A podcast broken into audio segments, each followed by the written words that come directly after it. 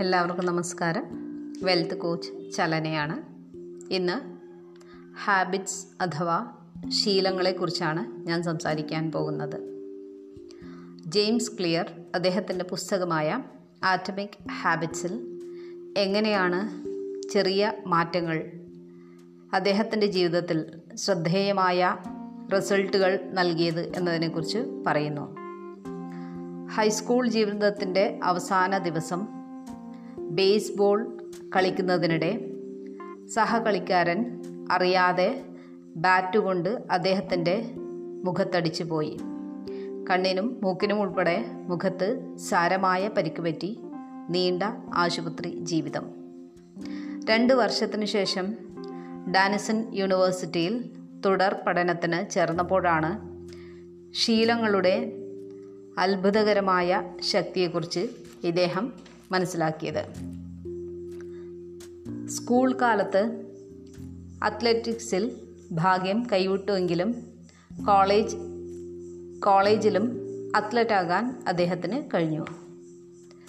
ഏതായാലും കളിക്കളത്തിൽ ഉടനെ ഇറങ്ങില്ല എന്ന് മനസ്സിലാക്കിയ അദ്ദേഹം ജീവിതം അടുക്കും ചിട്ടയുമാക്കാൻ ശ്രദ്ധിച്ചു. സഹപാഠികൾ രാത്രി വൈകിയും വീഡിയോ ഗെയിമിൽ മുഴുകിയപ്പോൾ ഇദ്ദേഹം നേരത്തെ ഉറങ്ങി നല്ല ഉറക്കശീലം വളർത്തി. ഹോസ്റ്റലിലെ കുഴഞ്ഞു മറിഞ്ഞ മുറികൾക്കിടയിൽ തന്റെ റൂം വൃത്തിയും വെടിപ്പുമുള്ളതായി സൂക്ഷിക്കാൻ അദ്ദേഹം ശ്രദ്ധിച്ചു. ഈ പുരോഗതികൾ ചെറുതായിരുന്നെങ്കിലും ജീവിതത്തിന് ഒരു നിയന്ത്രണമുണ്ട് എന്ന ഒരു തോന്നലുണ്ടായി. ഇത് ആത്മവിശ്വാസം വളർത്തുകയും പഠനശീലങ്ങൾ മെച്ചപ്പെടുത്തുകയും എല്ലാ വിഷയങ്ങളിലും എ ഗ്രേഡ് ഇദ്ദേഹത്തിന് ലഭിക്കുകയും ചെയ്തു. ഓരോ സെമസ്റ്റർ കഴിഞ്ഞപ്പോഴും അദ്ദേഹം കുറേ ചെറിയ നല്ല ശീലങ്ങൾ ഉണ്ടാക്കി. തുടങ്ങിയപ്പോൾ ചിന്തിച്ചിട്ട് കൂടിയില്ലാത്ത ഫലങ്ങളാണ് അവ ഇദ്ദേഹത്തിന് നൽകിയത്. ഉദാഹരണത്തിന് ആഴ്ചയിൽ പലപ്പോഴായി ഭാരോദ്വഹനം അദ്ദേഹം നടത്തി. വർഷങ്ങൾ കഴിഞ്ഞപ്പോൾ ആറടി നാലിഞ്ചുള്ള ശരീരം കൊണ്ട് നൂറ്റി എഴുപത് മുതൽ ഇരുന്നൂറ് പൗണ്ട്സ് വരെ ഇദ്ദേഹത്തിന് ഉയർത്താൻ കഴിഞ്ഞു. നാല് വർഷം കഴിഞ്ഞപ്പോൾ തന്റെ പഠനശീലം ഉറക്കശീലം തുടങ്ങി എല്ലാ ശീലങ്ങളും അദ്ദേഹത്തിന് നല്ല ഫലം നൽകി.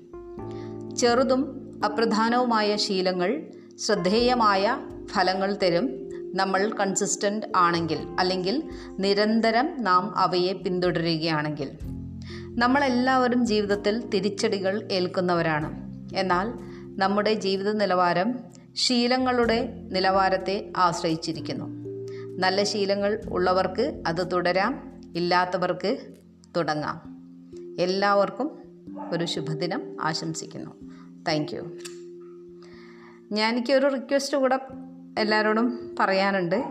എനിക്ക് വോയിസ് മെസ്സേജായിട്ടോ ഏതെങ്കിലും വിധത്തിലുമോ എന്റെ പോഡ്കാസ്റ്റുകളെക്കുറിച്ച് ഒരു ഫീഡ്ബാക്ക് കിട്ടിയിരുന്നെങ്കിൽ നന്നായിരുന്നു. Thank you once again